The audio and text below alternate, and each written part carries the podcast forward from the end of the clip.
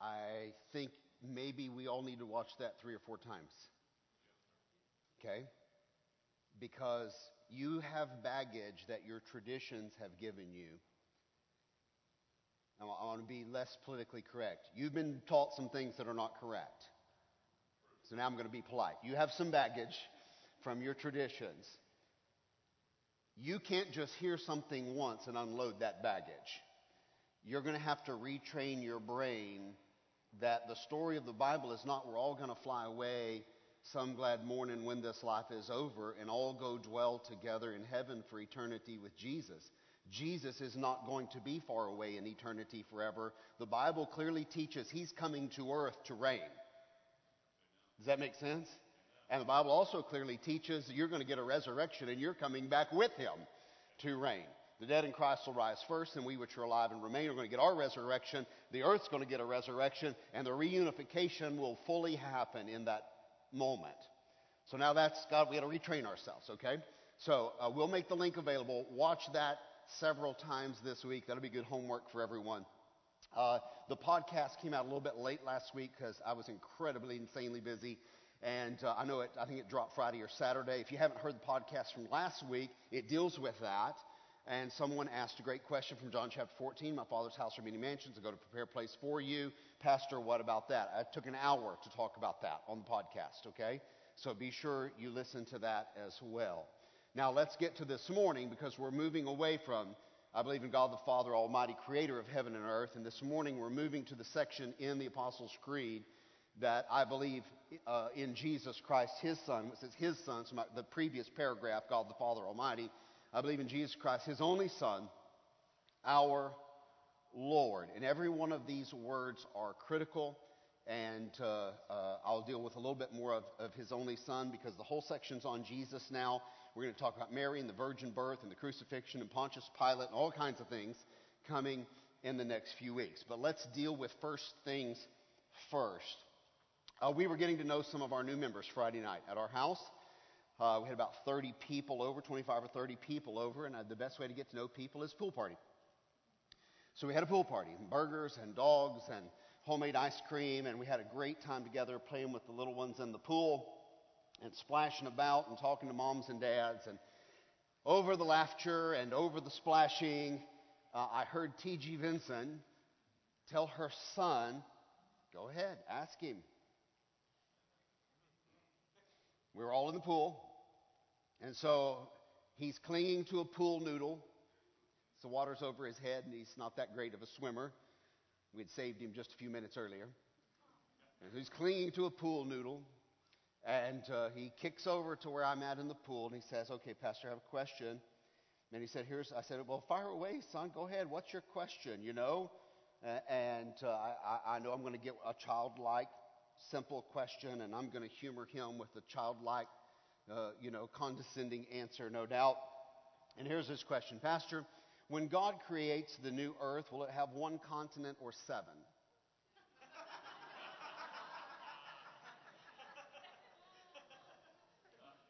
I'm expecting did, did Adam have a belly button? And instead, I got a question based on the ancient philosophy, the concept of Pangea. if you've never studied Pangea, you can Google that this afternoon.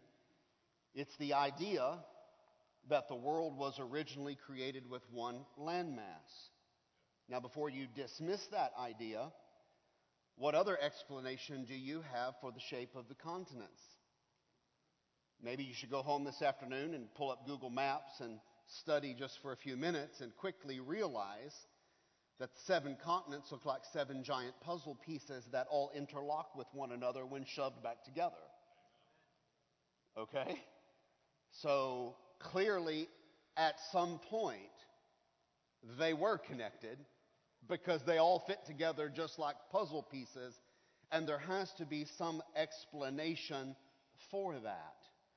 Now, many people think that Genesis chapter 10 is making a reference to this it may be, or it may be a reference to uh, Tower of Babel dividing of the nations. But in, in chapter 10 of Genesis, it says this Two sons were born to Eber, one named Peleg, because in his time was the earth divided. And a lot of ancient scholars says this is a reference to Pangea. This is a reference to God pulling the continents apart at some ancient point in human history. Now, uh, again, it's not prudent to interpret apocalyptic sayings like the book of Revelation in a literal way. Apocalypse is not a literal type of writing. It's a symbolic type of writing, and that's probably a discussion for another time. But I say that so when you get to Revelation, be very careful about very literal interpretations in the book of Revelation, which is apocalyptic type writing. But some people believe that Pangea might actually be the model for the new heaven and the new earth. So I give you Revelation 21 very quickly, verse 1. John says, I saw a new heaven and a new earth, for the first heaven and the first earth were passed away, and there was no longer any sea. Now, when I read that, I read something completely way out. No sea means no beach, and for some of us, that's not heaven. okay? So, what I'm saying is, uh, I got a question that came in, and I want to say this to you. All of that's just the setup to say to you never be shocked by a simple question, air quotes, simple question from a child. I have learned in almost 30 years of pastoring that simple questions, especially simple questions from children and teenagers, are some of the most difficult questions you'll ever try to answer. And after 30 years or 40 years or 50 years of studying the Bible, uh, it's okay to say what I said in the swimming pool the other night.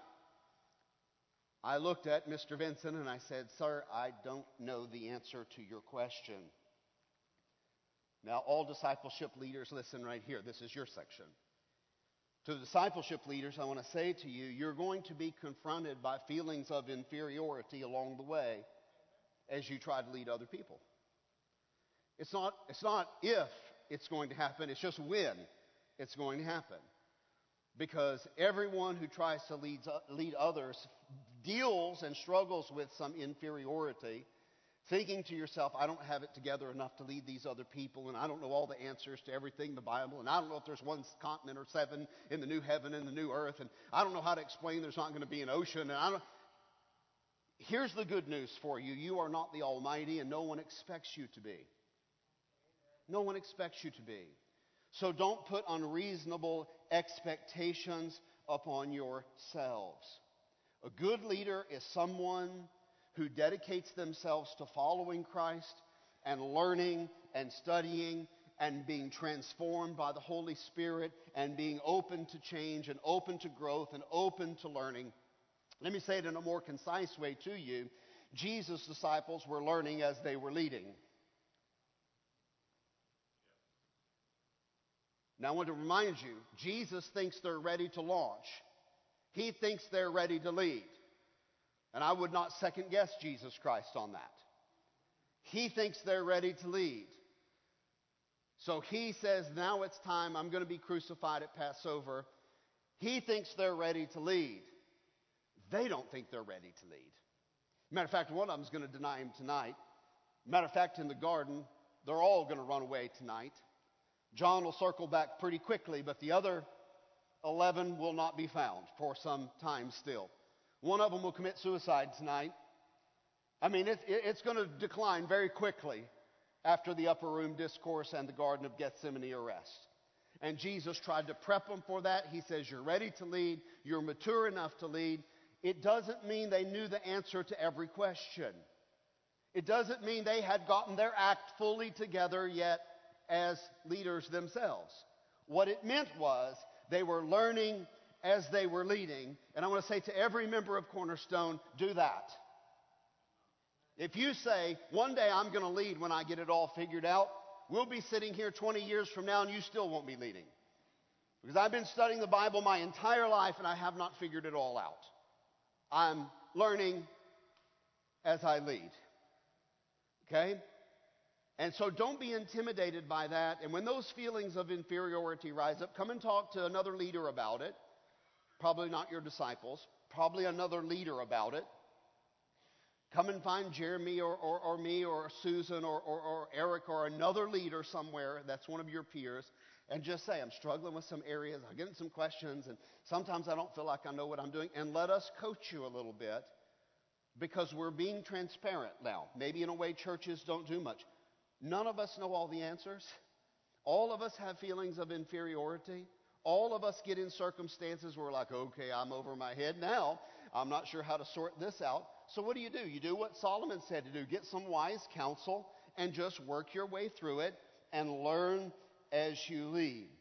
People have asked me all, it's not, it's not uncommon for people to come to me and say, Pastor, I got a simple question for you.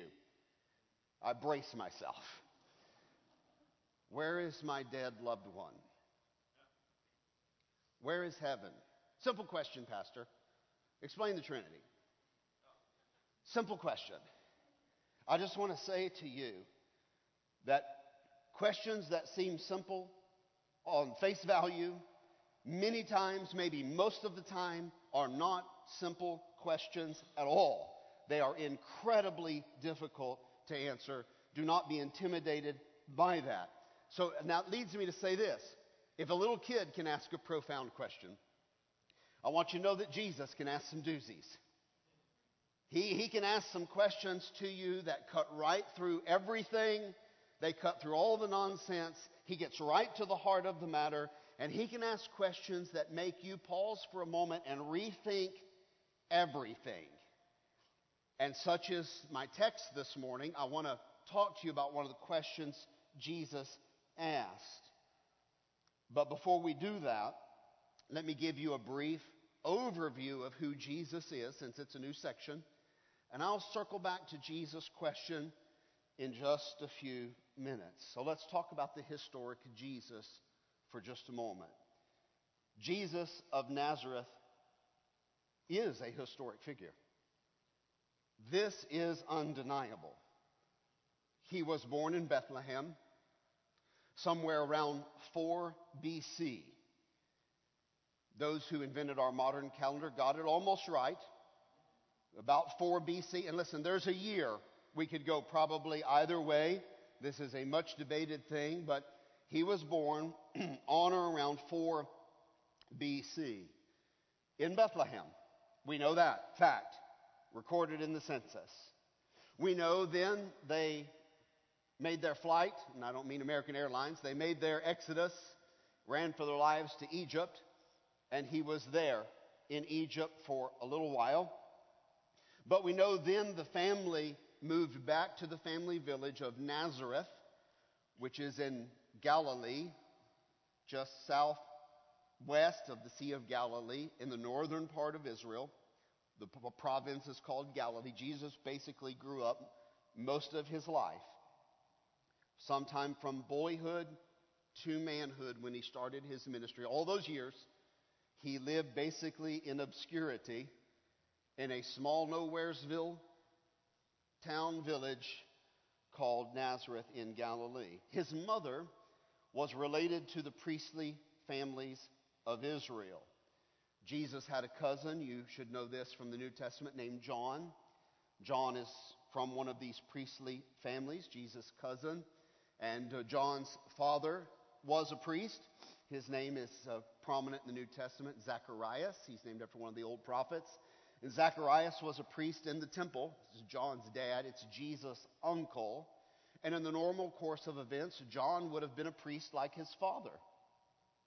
But these were not normal times. And this family, both Jesus and Elizabeth and Zacharias and John, their families would not follow a normal path in the early 20s AD, things begin to move very quickly. And instead of becoming a priest, John, Jesus' cousin, became the one you know as the baptizer, John the Baptist.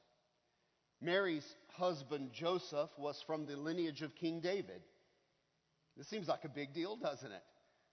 Joseph is from the lineage of King David. But what's striking in the New Testament is no one seems to care about the old monarchy anymore. No one seems to care about the old lineage of the kings anymore. If you're of David's lineage, you get no special treatment in this modern world of 4 BC, uh, 20 AD. You get no special treatment in the first century for being David's lineage because times had changed. Rome was in charge now, not David's people. Jesus grew up in Nazareth, and like Jewish boys did, he learned to read and he learned to study the Jewish scriptures, Israel's ancient scriptures, what you would call the Old Testament, plus some other writings that are available that are not in your Old Testament. Jesus knew the ancient Hebrew scriptures inside and out. It's very fair to say that Jesus had memorized huge portions of the scripture. Some children memorize the entire books of Genesis, Exodus, Leviticus, Numbers, and Deuteronomy, the Psalms, some of the prophets.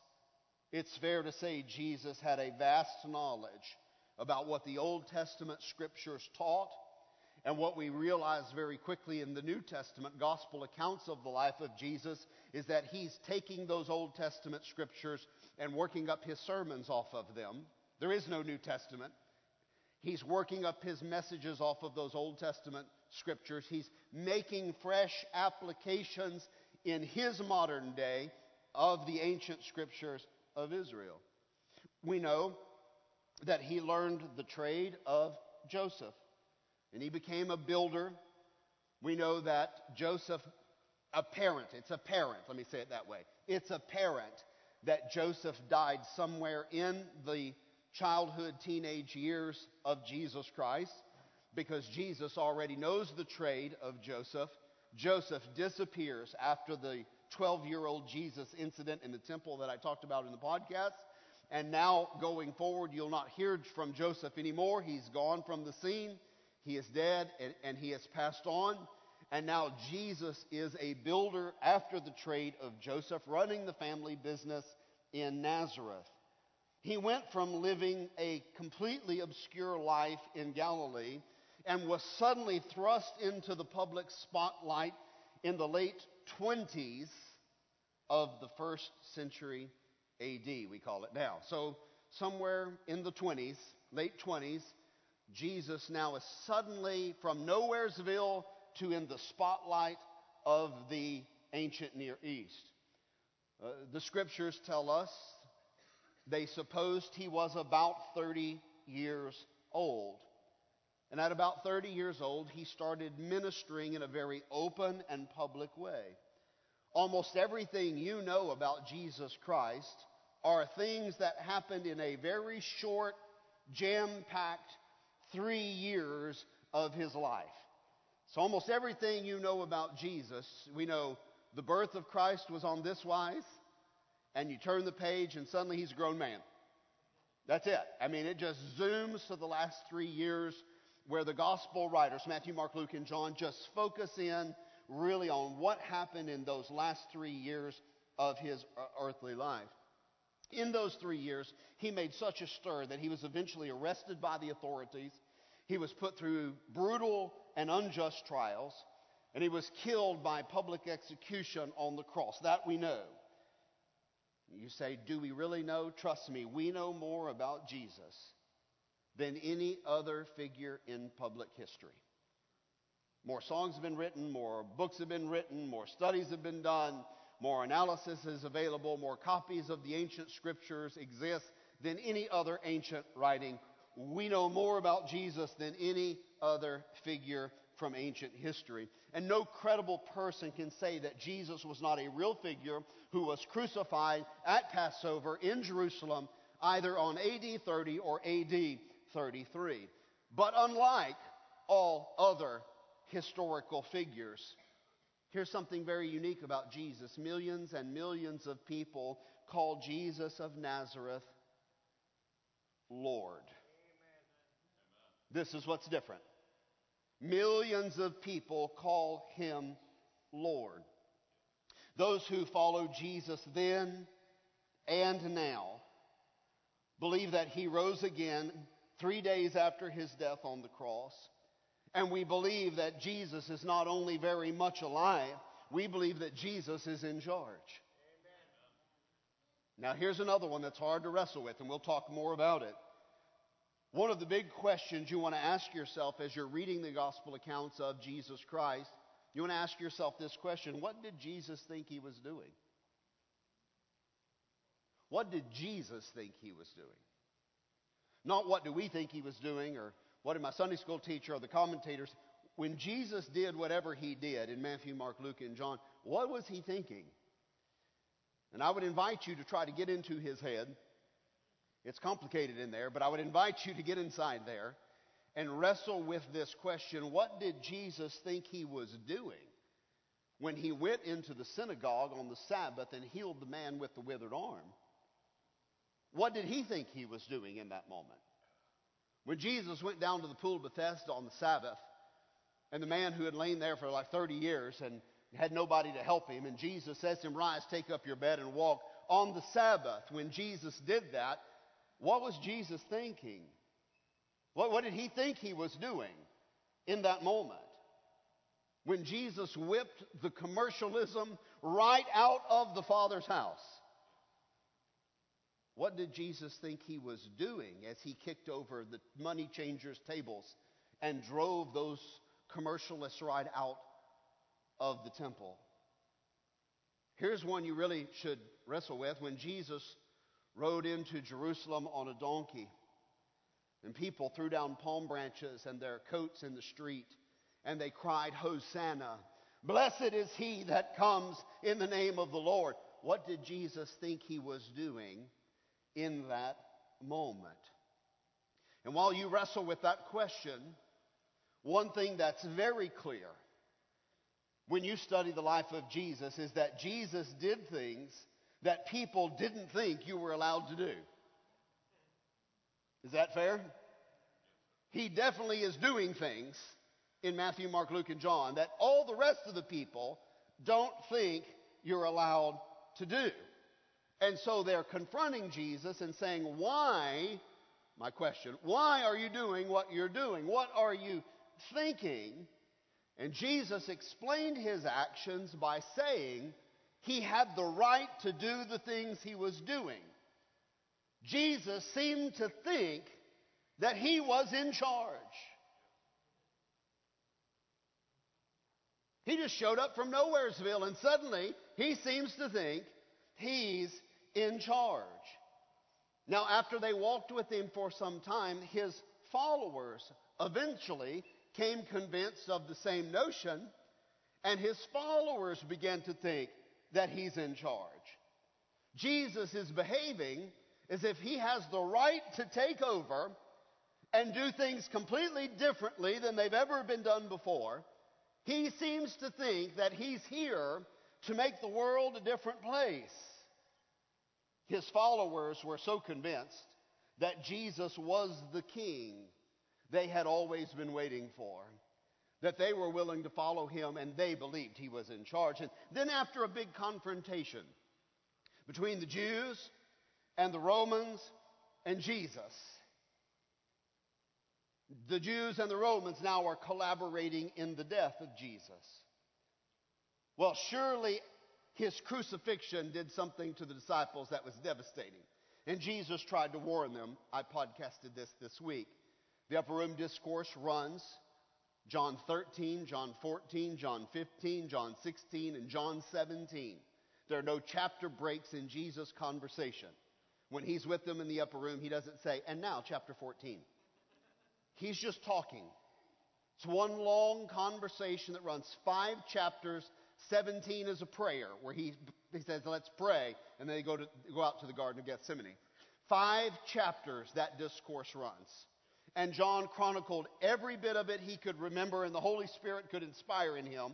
And the whole conversation is about Jesus telling them, I'm going to die, I'm going to leave in bodily form. Do not let this devastate you. Do not let this throw you off. Do not let this deter you. I will be with you. I will be in you. I will send the Comforter to you. But sure enough, as it would you and I, they didn't understand all of that. And surely the crucifixion plunged Jesus' followers into three days of depression and absolute despair. truly. And many thought in those three days, this will be the end of the Jesus movement. Why? Because Jesus has been crucified and he's buried over yonder in the tomb, and the Jesus movement has just come to a screeching halt. So, maybe he wasn't in charge after all. But then, on Sunday morning, you know how the story ends, right? I'm not spoiling this for anybody. But then, three days later, on Sunday morning, the followers of Jesus were confronted with a resurrected king. His followers overcame their grief very quickly. The followers of Jesus overcame their depression almost instantly. Peter struggled the most because he had messed up the most a few days ago. But he gets reclaimed here shortly, too, in just some uh, ensuing hours. And after they're confronted with the risen King Jesus, his followers have shed their grief and shed their tears and shed their anxiety. And now their confession is, he's really in charge now. Now, we thought he was in charge before they killed him. We thought maybe he wasn't in charge when they killed him. But now that he's back from the dead, we're certain he's in charge now. Well, 2,000 years later, we're looking at different, from a different perspective now. And 2,000 years later, we can say there is indisputable proof that Jesus is in charge, and we know that because with, without reservation, I can say he has changed the world. I would invite anyone to uh, go visit Paris. If you're looking for a reason to go, I give you permission. Uh, go and visit Paris. And when you get to Paris, Jared's, you want to go to the Louvre, the most famous museum probably in the world. And then you want to you get your ticket you know, and you'll, you'll get maybe some headphones that give you a self-guided tour or whatever, but you're going to go up. It's just wing and wing and wing and wing and floor, floor, floor, floor, floor, floor, floor, and you can be lost in there for a week, okay? Truly. You can skip all of that other fluffy nonsense, though, and go to the wing the Mona Lisa's in.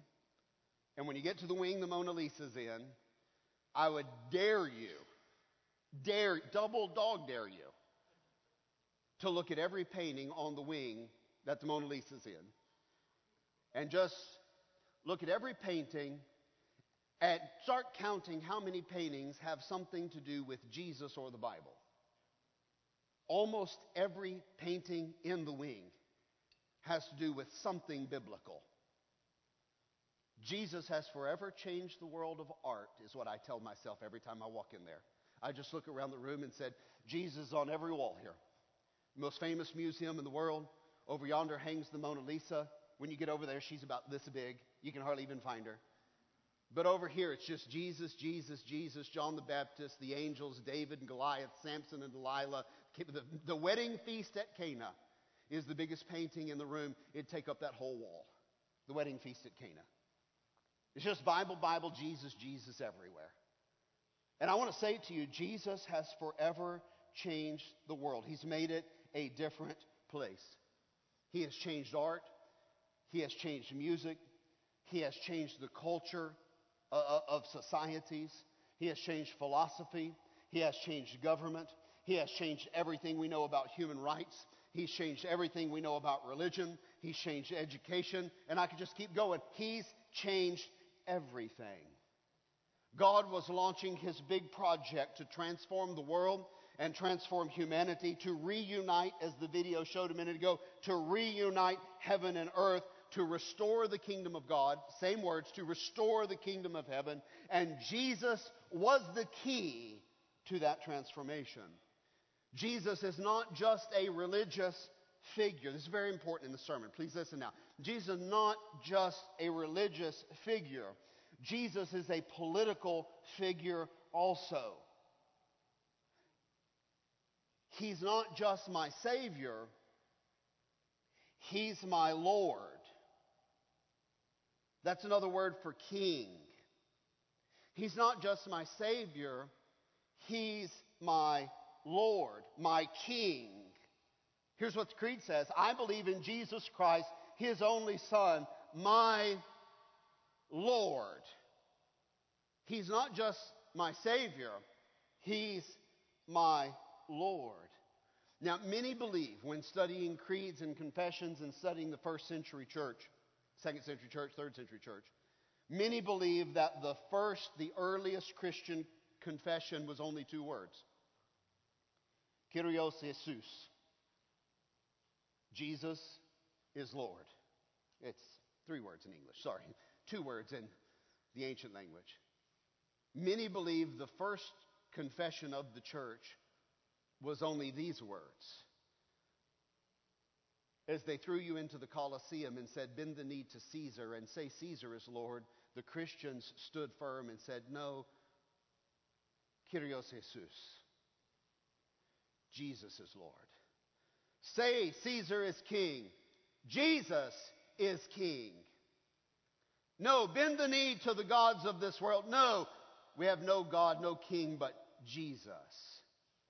And they believe maybe the earliest Christian confession was simply that statement right there. And if that's the only creed or confession you knew in a rudimentary form, that would be enough. Jesus is Lord. Because at the center of the Christian faith is not an idea or not a concept or not a theory. At the center of Christianity is the name of a person, Jesus Christ. And our faith centers around a relationship with, a personal attachment to, a person who is named Jesus Christ. An attachment to Jesus is a very personal matter. It's something you have to decide for yourself. You, you cannot attach your children to Jesus, and you cannot attach your parents to Jesus. You can only attach yourself to Jesus. Make a personal decision for Jesus. And it's a very personal matter, but it is not, however, a private matter. A lot of people want to keep their faith as a very private, concealed thing. That's not what the Bible says. It's personal, but not private. As a matter of fact, Paul reminded the believers at Philippi that everyone, all the powerful people, all the influential people, all the authorities, all the nobodies, everybody in between, all kinds of people, every people will publicly bend their knee, bow their knee to Jesus Christ, and they will confess the earliest Christian creed Jesus is Lord. Let me read it for you. It's found in Philippians chapter 2, if you want to reference this, verse 9. Therefore, God has exalted him to the highest place. You sang this in worship form, in music form, just a moment ago.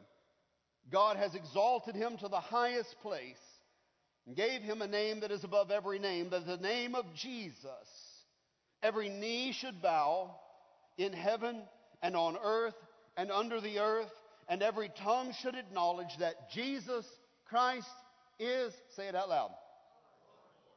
That's what everybody's going to say eventually. Jesus Christ is Lord. You say, well, that's a very private thing. Well, it's not going to be private very long when God makes everyone bow their knee and publicly confess Jesus is Lord.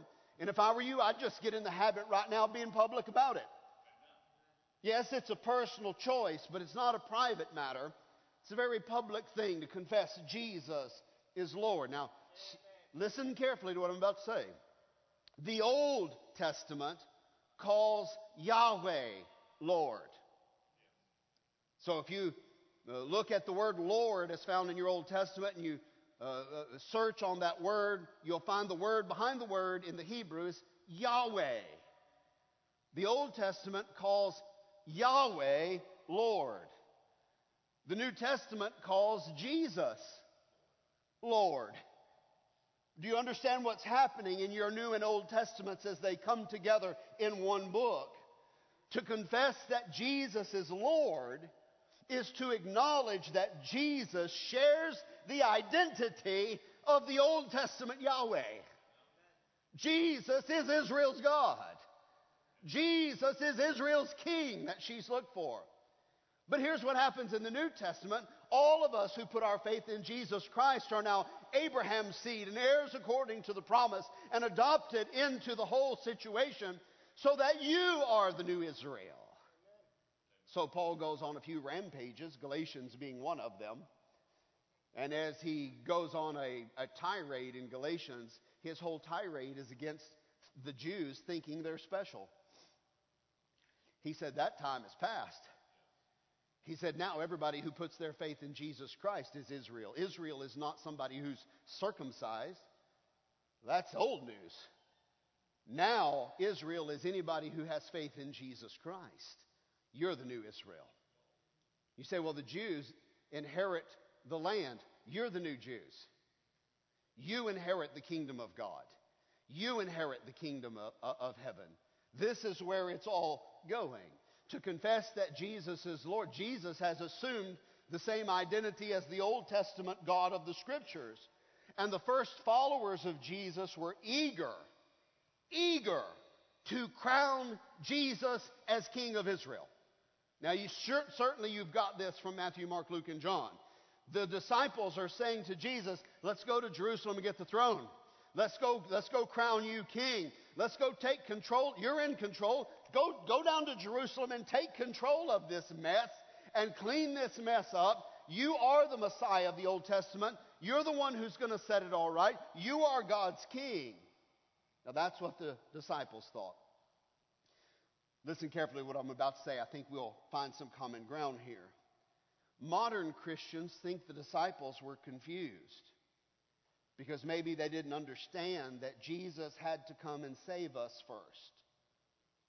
And from our perspective, modern Christians look back at the disciples and we see the disciples wanting a king, but instead getting a savior. That's our modern perspective silly guys and gals, that silly Mary Magdalene and Simon Peter and John, they think they're going to crown him king. They didn't get a king, they got a savior. And we wonder where did they get this king idea? And why did they think Jesus was in charge and about to take over and rule? Well, let me see if I can unpack that for you. The disciples, the original followers of Jesus, got this conclusion because that's exactly what the Old Testament teaches. The Old Testament was the Bible in that day. Are we all together on that? And the Bible they had read and memorized taught a very singular theme. The world's in a mess because of sin, just like the video showed. But now God is going to send his king. And when God sends his king, he's going to fix all of this mess and set everything right. And time would fail me to show you these scriptures in the Old Testament because it's the entire Old Testament. So let me just give you a couple of famous passages, Psalm 2 being one of them. Psalm 2 is fascinating. You're trying to figure out is David talking about himself? Is David talking about Jesus? Who's David talking about? Here's what it says I've installed my what? My king on Zion, my holy mountain. I will proclaim the Lord's decree. He said to me, You are my son. Today I have become your father. Ask me, and I will give you the nations for your inheritance, the earth, the ends of the earth, the whole thing for your possession. Sounds to me like somebody's going to get it all. They're going to be large and in charge, and the psalmist said it's God's king who he has sent to the earth. Now, in the Old Testament, it's not a Savior's coming, a Savior's coming. It's a king is coming. A king is coming. L- listen to Isaiah 44, verse 6. The prophet Isaiah said, This is what the Lord says Israel's king and redeemer, the Lord Almighty. I am the first and I am the last, and apart from me, there is no God. Well, is he a God? Is he a king? Or is he a redeemer? Yes, praise God. He's all of those. Now you're getting it. Now you're getting it. And I'd like to challenge your thinking on this Sunday morning. Maybe it's us that are more confused and not the original disciples. Would anybody want to argue that you know more Old Testament than they knew? Maybe it's we who are a little more confused and not them. The disciples saw Jesus as a king. Today's Christians only see Jesus as a religious leader. You just bear witness in your heart to that statement for a moment. The early followers of Christ saw him as their king. Modern Christians, we only see Jesus as a religious leader. Today, Christians want a Savior, they do not want a king.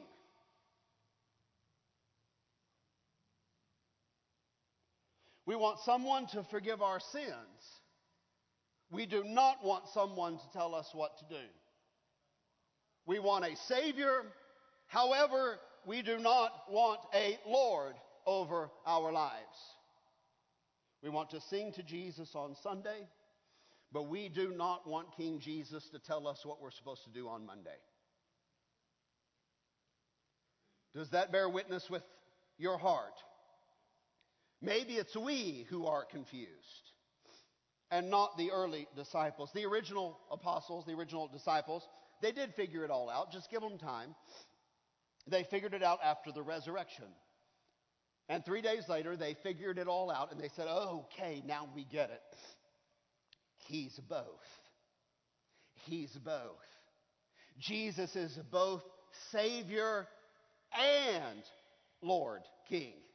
He's both Savior and King, Savior and Lord. Yes, He's the Messiah King, but He's also the Savior. Okay, now we've got our heads screwed on straight. And, and, and so Peter stands up 50 days after uh, the, the resurrection, 50 Pentecost, 50 days after Passover. Peter stands up a month later after he got it all worked out, and Peter begins to preach one of the most famous sermons in the Bible. And what in the world does he take for his text? That pesky old Psalm 2 where God's going to put a king on the throne and give him the whole world and make his enemies his footstool. But watch how Peter makes a fresh application based on his new understanding of Psalm 2. This is Acts 2, verse 34. For David did not ascend to heaven, and yet David said, The Lord said to my Lord, Sit at my right hand until I make your enemies a footstool for your feet. Therefore, let all of Israel be assured of this God has made this Jesus, whom you crucified, both Lord and Messiah. Peter's got it now. You say, is he the Savior? Yep. He come to die for our sins? You got it. Did he come to be king? Yes. Is he in charge? Absolutely. Which is it? All of the above. Is he Jesus or is he God? Yes, is the answer. And in John 14, when he said, I'm sending the Holy Spirit, I will come to you, is his next statement. He called himself the Holy Spirit in the next verse. So is the Holy Spirit God or is Jesus God or is God God? Yes. Now you're getting it. God manifesting himself in three ways. There is one God, hear, O Israel, the Lord our God, the Lord. The Lord, Yahweh, is one God. But if he comes in a body, which he did, he, he was called Jesus. We're going to study him for a few weeks. But after he left in bodily form, he said, I'm not going to leave you as orphans. I'm not going to leave you alone. I'm immediately going to turn around and send my spirit. I will be with you and I will be in you. I'm going to come in spirit form. I'm never going to leave you alone. You see, here's the truth Jesus came to die for your sins, and he came to be your king. You say, but they killed him. Yes, they killed him. And that's exactly how he won because he rose the third day from the dead. It is through his suffering and death that he was the Lamb of God that takes away the sins of the world. And it's through his resurrection that he is the King of the world and he has ownership. And when Pilate nailed the decree over his head, this is Jesus of Nazareth, the King of the Jews. Pilate got it right, but he didn't get it all. He's the King of the whole world, not just the Jews. He's the king of me, and he's the king of you.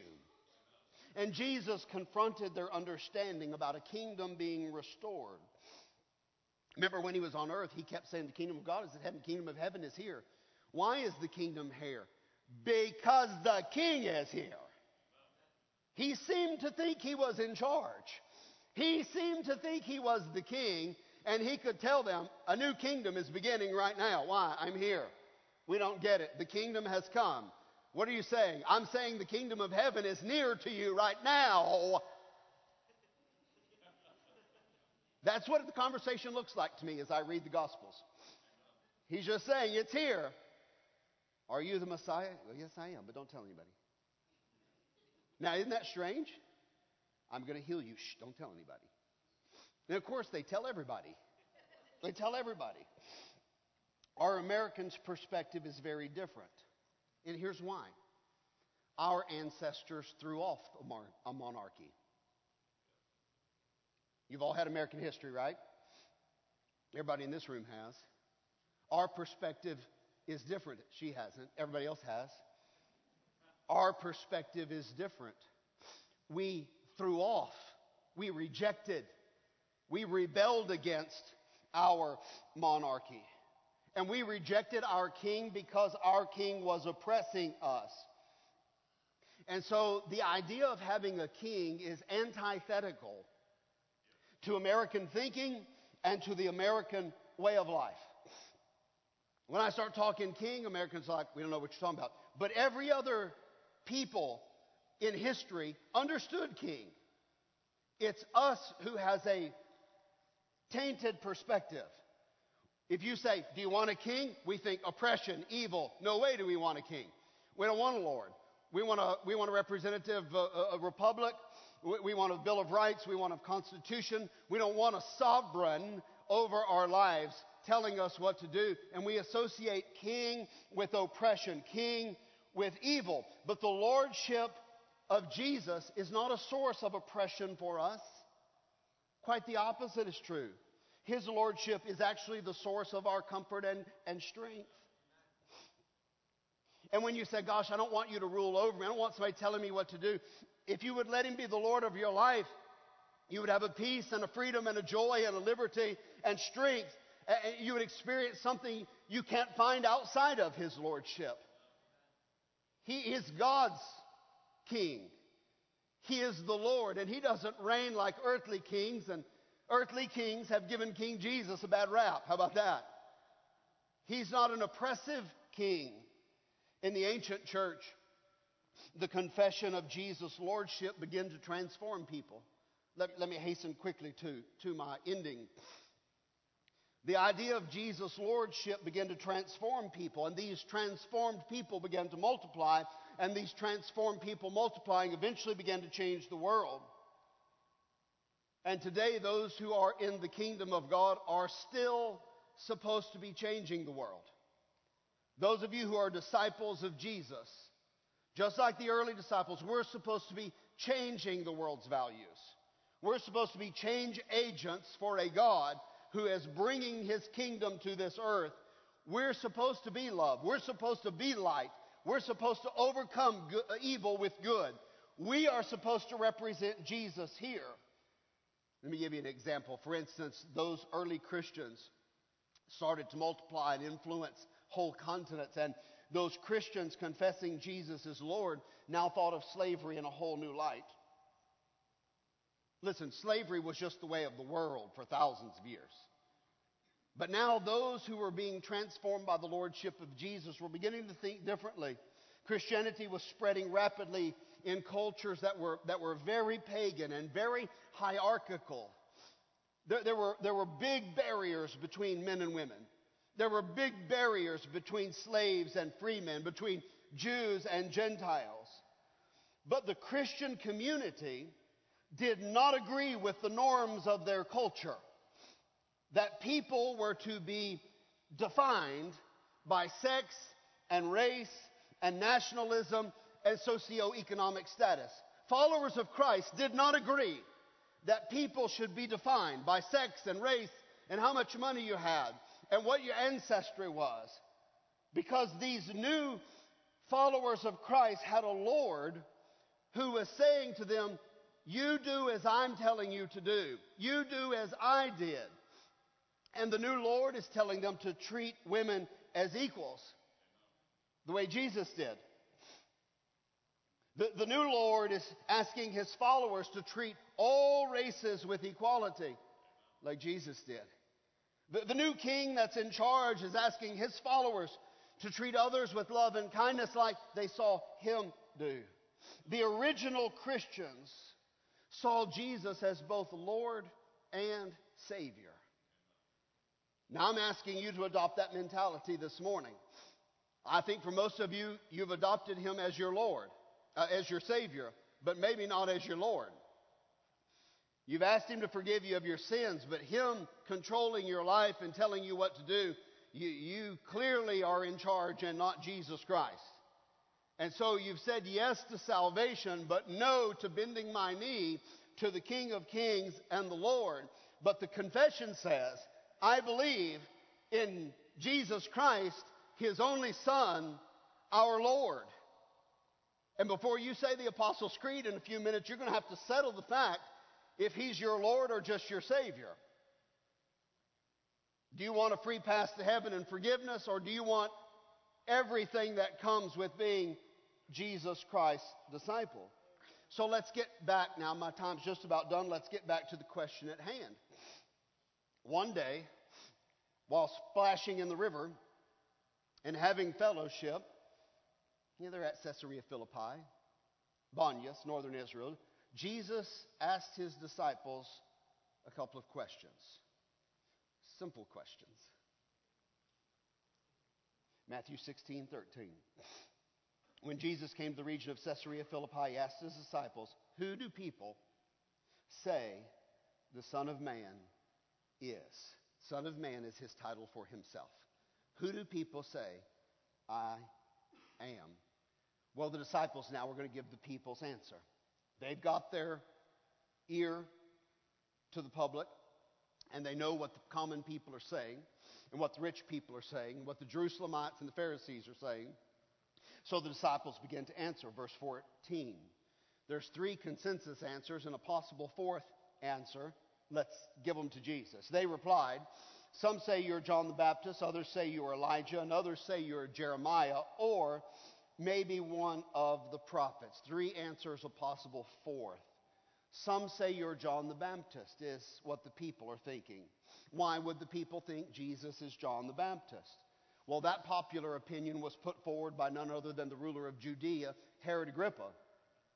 And Herod, who had been called out by John the Baptist, Jesus' cousin, uh, in Matthew chapter number 14, Herod had granted one of his exotic dancers, his favorite exotic dancer, a little private audience for a show. And he told his favorite exotic dancer, If you'll dance for me, whatever you want, I'll give you any request that you ask for up to half my kingdom. And so she danced, and he granted her request. And her request at the end of the dance was, I want the head of John the Baptist on a silver platter. Nice young lady. You want to tell Herod, you probably better sleep with one eye open. Nice young lady. Then, just a little bit later, Jesus shows up preaching and doing miracles. So, you know what Herod, King Herod, thought? Jesus is John the Baptist resurrected from the dead. He's come back to haunt me for what I did to him. Some people say you're Elijah. Why would people say Jesus is Elijah? Because on the last page of the Old Testament, the prophet Malachi makes a prediction. Here's his prediction See, I will send the prophet Elijah to you before the great and dreadful day of the Lord comes. And so Elijah, you remember, was this bold voice who spoke truth to power, this bold man who did miracles. And when Jesus showed up speaking truth to power and defying the Pharisees and defying the Sabbath, eh, they said, Well, Elijah has come back. Elijah is here again reincarnated. But he wasn't Elijah and he wasn't John the Baptist. Some people say you're Jeremiah. Why would they say Jesus is Jeremiah? Jeremiah is called the weeping prophet. And Jeremiah had such compassion for the people, he took their hostility towards God very personally. In other words, when the people wouldn't repent and they were hostile to God, they went after idols. Jeremiah internalized that, and the rejection of God he felt in, deep inside his own person. And he cried and he cried and he wept over the people's sin. And now here is this Jesus of Nazareth publicly in the spotlight, ministering, and we see him weeping over the city of Jerusalem, having compassion on the lepers, and having compassion on the lame, having compassion on the sick, and the hurting, and the diseased, and those demon possessed. He, his heart goes out to the people, and he loves the people. And we see Jesus hurting and crying because he feels so deeply the rejection of the people and he knows what the consequences are to rejecting him. These were the answers of the people. But now Jesus makes his question very personal. Who do you say I am? Okay, let's take that off the table. We know who the people think, what the people think. Followers of Jesus, my own disciple, who do you? Now I know you're following me, but who do you think I am? Am I your Savior? Or I'm your Lord? Or I'm just a guy? I'm just another friend from that? Who do you say I am? Not surprisingly, it's Peter who speaks very quickly. Matthew 16, 16. Simon Peter answered, You are the Messiah, the Son of the living God. Now, that word Messiah has got a lot in it. It means king, it means Lord. You are the Messiah, the Son of the living God. You are the fulfillment of the Old Testament prophecies, the king we've been looking for. You're the one, you're the king, you're the Lord. Let me ask you this question Where did Peter get that information? Peter never gets anything right, he always responds wrong. And in a three or four verses, he'll respond wrong again. But this is Peter's finest moment until Pentecost, Acts chapter 2. And in Peter's great confession moment, where everything is clear to Peter, where did Peter get this wonderful answer? Verse 17 tells us Jesus now says to Peter, Simon, son of Jonah, blessed are you, Simon, for this was not revealed to you by flesh and blood. Somebody else didn't tell you this. This was revealed to you by my Father in heaven. God revealed this to you, Peter. What a blessed moment for us when you figure out who Jesus really is. Because you will not have come to that conclusion because of my eloquence or a book you read. You will have come to that conclusion because Almighty God is doing a miracle in your heart this morning. If you've come to have some understanding of who Jesus is, this is not just about reading books and studying and being in church on Sunday. If you're beginning to comprehend who Jesus is, this is God doing a miracle work in your life. Is it also your opinion this morning that Jesus is the Messiah, the Son of the living God? Is God doing that same miracle in your heart this morning? I know it's a miracle work of God. It's a matter of the Holy Spirit enlightening you and working in your life because all the evidence in the world cannot convince someone who's absolutely determined not to believe. They'll stay in unbelief. Paul's very clear on this in 1 Corinthians. The Holy Spirit's going to do a miracle in you, and you're going to come to the belief that Jesus is Lord and Jesus is Savior. He's your King, and He is your Savior. And the implications are very clear this morning. If He is Lord and He is your Savior, then we must worship Him. If He is Yahweh, if He is God, if He is Lord, if He is King, then somebody better be bending a knee. Somebody better be bowing a head. Somebody better be humbling a heart. Someone should worship, and someone should confess, and someone should receive Him. Let me ask it a different way as I close. Do you believe in Jesus in such a way that He's not only the Savior, but He's the Lord of your life. If we could get that at Cornerstone, we would have something very unique in modern history here. A view of Jesus that He didn't just come to save me, He did come to save me, but not only, He also came so that I could bend the knee, call Him my Lord and King, and be a representative of His kingdom to this world. That's really where we're going. Our heads are bowed and our eyes are closed.